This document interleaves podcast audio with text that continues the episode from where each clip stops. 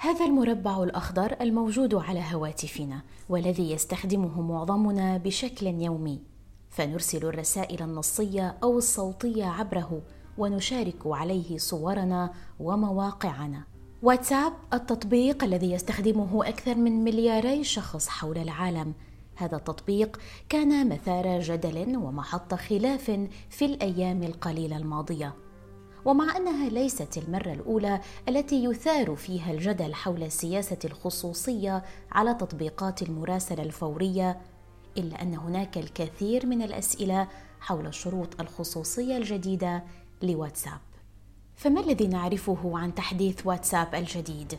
وما هو تطبيق سيجنال الذي هاجر إليه العديد من الناس كبديل عن واتساب؟ وما هي أوجه الاختلاف بين سيجنال وواتساب؟ هل يستهدف التغيير الجديد رسائل المستخدمين؟ وما هي البيانات التي سيشاركها واتساب مع فيسبوك؟ وماذا يحدث إذا لم يوافق مستخدم واتساب على الشروط الجديدة؟ حلقة جديدة من بودكاست في عشرين دقيقة. أهلا بكم. أعلن التطبيق الشهير واتساب منع مستخدميه الذين يرفضون الموافقة على شروطه الجديدة من استعمال حساباتهم اعتبارا من الثامن من فبراير شباط المقبل. وبمجرد أن يدخل المستخدم إلى تطبيق واتساب تظهر أمامه رسالة تطلب منه تحديث سياسة الخصوصية الخاصة بالتطبيق. وتسمح السياسة الجديدة لواتساب بمشاركة بعض بيانات مستخدميه مع شركة فيسبوك المالكة للتطبيق وتخصيص مساحة للتفاعل مع الإعلانات. هذه التغييرات الجديدة قوبلت بانتقادات واسعة عبر مواقع التواصل الاجتماعي، بالإضافة لاتهامات بانتهاك خصوصية المستخدمين. وقام نشطاء بنشر قائمة تطبيقات قالوا إنها تتمتع بخاصية تشفير قوية وتراعي الخصوصية مثل تطبيق تليجرام. وفي تغريدة على موقع تويتر نصح رئيس شركة تسلا إيلون ماسك متابعيه باستخدام تطبيق سيجنال كبديل عن واتساب. ولاقت تغريدة ماسك الذي يتربع على عرش أغنياء العالم تجاوبا واسعا. في المقابل استغرب نشطاء آخرون هذه الضجة التي أثيرت حول شروط واتساب الجديدة واعتبروا التحديثات الأخيرة هذه أمرا شائعا وقد ينحصر في كونه مجرد تنافس على السوق. لا سيما أن التغييرات الجديدة تأتي في ظل حرب تخوضها شركة فيسبوك المالكة لتطبيق واتساب مع شركة أبل بسبب تعقب بيانات المستخدمين للاستفادة منها في الإعلانات. ريمي حسون طالب سوري يدرس البرمجة في جامعة هاورد في الولايات المتحدة. قام بحذف تطبيق واتساب من جهازه لأنه لن يوافق على قبول الشروط الجديدة للتطبيق. ريمي يشاركنا رأيه وقلقه بخصوص سياسات الخصوصية لتطبيقات وسائل التواصل الاجتماعي.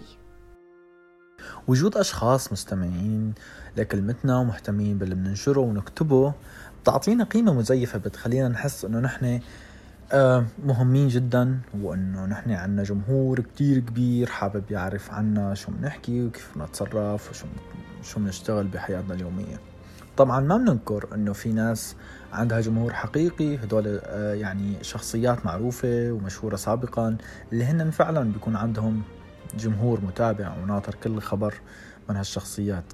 لأنه صار الموضوع بسهولة إنه ممكن أي شخصية تنشر عن خبر عنه آه، بس كان بالأول كنا ننتظر نشرات الأخبار مثلا الفنية لحتى نعرف عن فنان معين شو عم يشتغل وشو عنده جديد.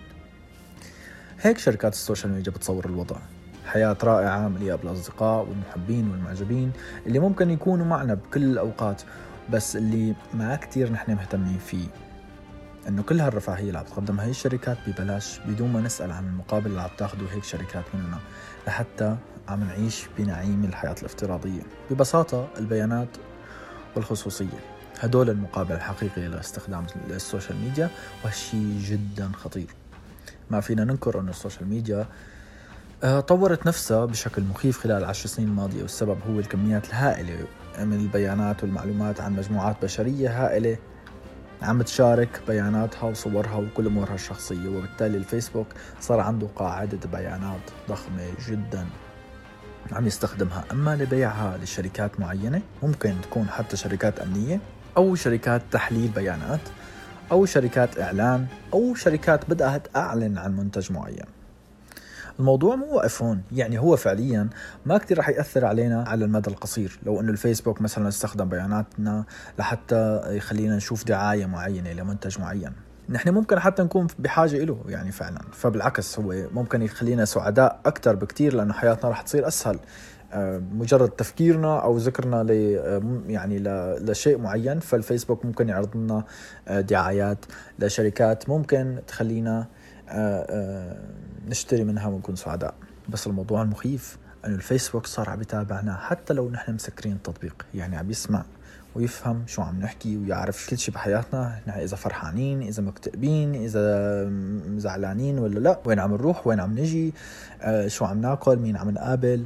آه كل هي تماما عم يسجل الفيسبوك. هون في ناس راح تسأل إنه طب okay وين المشكلة لو الفيسبوك عرف وين أنا وين عم بروح؟ وين عم أجي وشو عم بشتري؟ شو عم وشو عم بعمل؟ ومع مين عم بطلع؟ المشكلة إنه الفيسبوك ما بس عم ياخذ البيانات ويبيعها للمعلنين. المشكلة إنه الفيسبوك عم يحلل البيانات ليكون فكرة عننا نحن ليقدر يتحكم فينا وبكل تصرفاتنا بمشاعرنا حتى وبانفعالاتنا. يعني الفيسبوك ممكن يغير تفكيرنا تجاه شيء معين ممكن يعدل التفكير ليخلينا نحب شيء ما كنا نحبه اطلاقا أو يخلينا نكره شيء كنا كثير نحبه. التحكم بيخليه يقدر يبرهن للمعلنين أو للشركات اللي بتبيعها بياناتنا إنه ممكن أي شخص يقدر يشتري هالمواد المعلنة على الفيسبوك لأنه الفيسبوك قادر إنه هو يعدل مزاجنا ليصير مناسب ونقبل بالنهاية نشتري هذا المنتج. الموضوع هو أخطر بكثير من إنه نقدر نحن نلخصه بدقيقة دقيقتين يعني من الكلام. بس فينا نحس بخطورته بعد الحرب اللي صارت بين شركة فيسبوك وشركة آبل.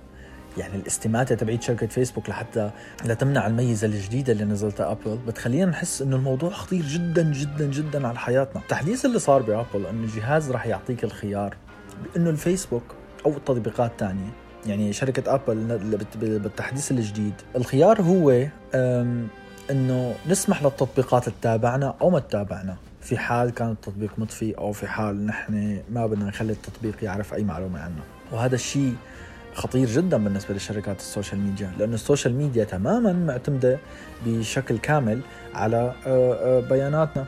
وبالنهاية نحن كبشر عندنا الخصوصية مهمة جدا. فلهيك كلاتنا عم نختار إنه نحن لا ما بدنا تطبيقات تتابعنا في حال ما كنا عم نستخدمها أو في حال كنا عم نستخدمها ما بدنا إياها تتابعنا بشكل دقيق. يعني بدي أنا مثلا وقت اللي أنا أسمح لتطبيق الفيسبوك باستخدام الميكروفون فأنا بدي أسمح له باللحظة اللي عم استخدم فيها الميكروفون. أنا بمجرد إنه أعطيه الموافقة لاستخدام الميكروفون فالفيسبوك عم يشغل لي الميكروفون 24 ساعة يسمعني. يعتبر تطبيق واتساب أحد أكبر التطبيقات التابعة لشركة فيسبوك ويبلغ عدد مستخدميه في مختلف أنحاء العالم أكثر من ملياري شخص وهو التطبيق الأكثر تحميلا على الهواتف الذكية. وفي شهر آب أغسطس عام 2016 أجرى واتساب تحديثا رئيسيا لسياسة الخصوصية وألحقت إدارة واتساب عدة تحديثات جديدة كان آخرها الأسبوع الماضي. وستصبح هذه التعديلات الجديدة إجبارية بحلول الشهر المقبل. لكن الجدير بالذكر أن هناك دولا لن تنطبق عليها شروط واتساب الجديدة. كدول الاتحاد الأوروبي وبريطانيا. وتنص شروط واتساب الجديدة على جمع المعلومات ومشاركتها مع شركات فيسبوك الأخرى. وتشمل هذه المعلومات رقم الهاتف وصورة الحساب ونشاطات المستخدم على التطبيق إضافة لتحديد المعرف الرقمي IP لجهاز الحاسوب أو هاتف المستخدم وموقعه ولغته. كما تشمل الشروط الجديدة جمع المعلومات حول معاملات الدفع والبيانات المالية الخاصة بالمستخدمين. وتهدف شركة فيسبوك إلى تطوير خدمات البيع والربح من خلال السماح للمعلنين بالتواصل مع زبائنها عن طريق واتساب أو حتى بيع منتجاتهم مباشرة عبر التطبيق. فهون شركة الفيسبوك صراحة طلعت حالة في وجه الانهيار لأنه هي معتمدة بشكل كامل على بياناتنا اللي عم تجمعها بشكل دائم بشكل لحظي. بالتفاف على خاصية شركة أبل أنه بتمنع اللي بتمنع أنه تطبيقات تراقبنا أو تتابعنا تراكنج حدث الواتساب سياسة الخصوصية اللي بتسمح بأنه الواتساب يجبرنا نسمح له يتابعنا. وكمان يجبرنا على أنه هو يشارك كل البيانات مع الشركة الأم فيسبوك وبالتالي نحن رح نرجع للمربع الأول أنه الفيسبوك يراقبنا 24 ساعة وياخذ كل البيانات ويستخدمها ويحللها ويبيعها للمعلنين. قالت إدارة واتساب في بيان أرسلته إلى وكالة الأنباء الفرنسية إن البيانات التي قد تتم مشاركتها بين واتساب وباقي تطبيقات فيسبوك لن تشمل مضمون الرسائل التي تبقى مشفرة، لكن يبدو أن هذه التطمينات لم تبدد شكوك مستخدمي التطبيق الذين قرروا اللجوء إلى تطبيق سيجنال خصوصا بعد أن دعا إيلون ماسك متابعيه إلى استخدامه.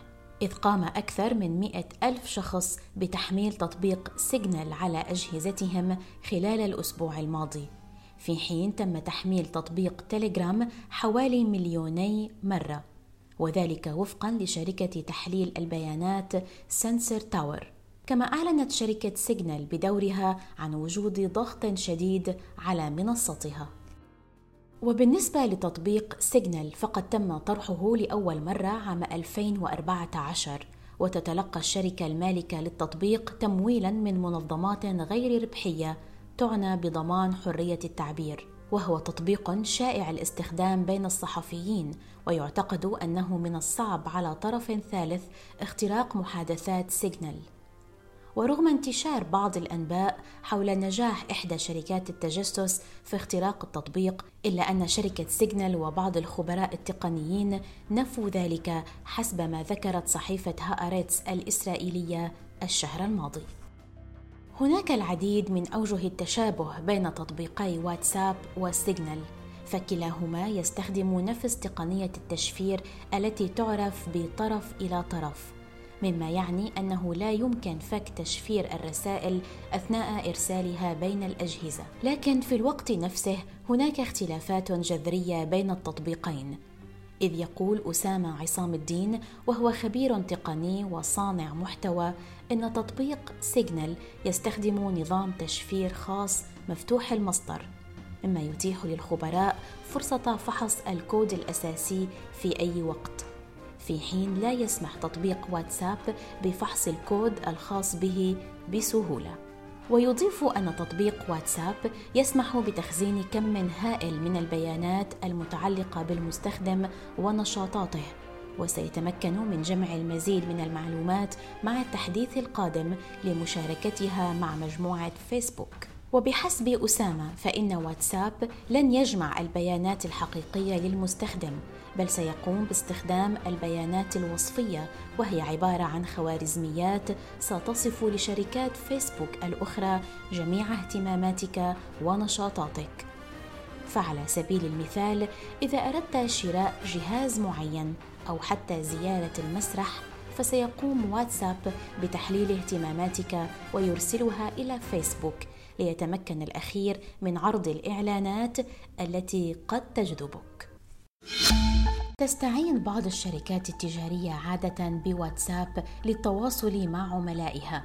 لذلك طرحت مجموعة فيسبوك قبل عدة سنوات تطبيق واتساب للأعمال وذلك لجني المزيد من الأرباح. لكن الأمر مختلف تماما مع سيجنال لأن التطبيق لن يحتفظ بمعلومات عنك أو عن نشاطاتك ولن يشاركها مع طرف ثالث. كما ينفي القائمون على تطبيق سيجنال وجود خطة لتضمين الإعلانات في التطبيق على الأقل في الوقت الحالي. فعليا يسعى تطبيق واتساب إلى تحقيق إيرادات نقدية عبر السماح للمعلنين بالتواصل مع زبائنهم من خلال التطبيق أو حتى بيع منتجاتهم مباشرة عبره وهو ما بدأت الشركة بالقيام به في الهند. وبررت فيسبوك التغيير الجديد بأن واتساب شركة فرعية من شركاتها وأن هذه الشركات تتلقى المعلومات من بعضها البعض. مضيفة أن هذه المعلومات قد تستخدم للمساعدة في تشغيل خدماتها وتوفير العروض وتحسينها ودعمها وتسويقها. وقال ناطق باسم التطبيق إن التحديثات على إعدادات الخصوصية هي أمر شائع في قطاع تكنولوجيا الاتصالات مضيفا أن الشركة تزود مستخدميها بكل المعلومات اللازمة للتحقق من التغييرات التي ستحصل اعتبارا من الثامن من شباط فبراير المقبل. وفي حين أن واتساب سيبدأ بمشاركة البيانات مع فيسبوك إلا أن الشركة أشارت إلى أن تطبيق التراسل الفوري مشفر افتراضيا مما يعني أن فيسبوك لن تتمكن من رؤية محتويات رسائلك لكن بإمكانها رؤية الجهة التي تراسلها بالإضافة إلى عدد مرات المراسلة. كما أن المحادثات الخاصة بالأعمال سيتم تخزينها على فيسبوك مما يعني أن البنية التحتية لتجاوز التشفير موجودة.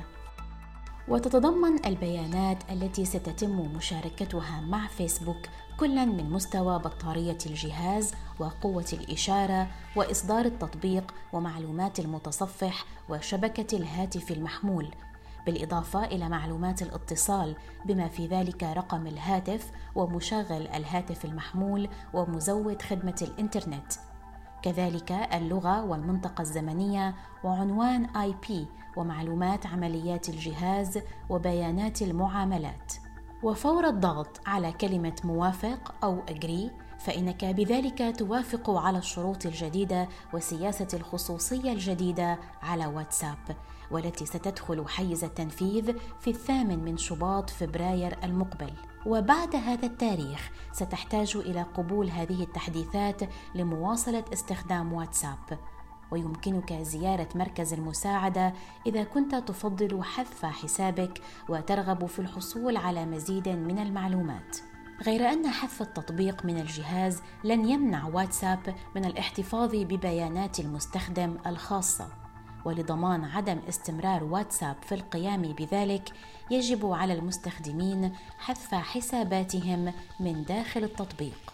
ومع ذلك فإن السياسة الجديدة تشير إلى أنه حتى بعد استخدام ميزة الحذف ستحتفظ الشركة ببعض البيانات كالمعلومات المتعلقة بالمجموعات التي أنشأتها أو المعلومات التي يمتلكها المستخدمون الآخرون المتعلقة بك. مثل نسختهم من الرسائل التي أرسلتها إليهم سابقا. شروط واتساب الجديدة تتمحور حول هدف واحد وهو اختيار الإعلان المناسب لك لأن أغلب الخدمات المجانية تعمل بشكل عام على مبدأ الربح عن طريق الإعلانات أو نشر البيانات. ومع أن الاهتمام بالخصوصية هو أمر جيد إلا أن هناك العديد من التطبيقات التي تستطيع الوصول إلى معلوماتنا وبياناتنا وحتى صورنا. لذلك يرى الخبراء أن القاعدة الذهبية تقول إن كل ما يتم نشره أو مشاركته هو في النهاية عرضة للانتهاك. وحتى في حال وجود شركة تحافظ على خصوصيتك إلا أنها قد تتعرض لعملية اختراق أو تسريب معلومات لمستخدميها. شكرا لكم على الاستماع إلينا ونلتقي في حلقة جديدة على راديو الآن. إلى اللقاء.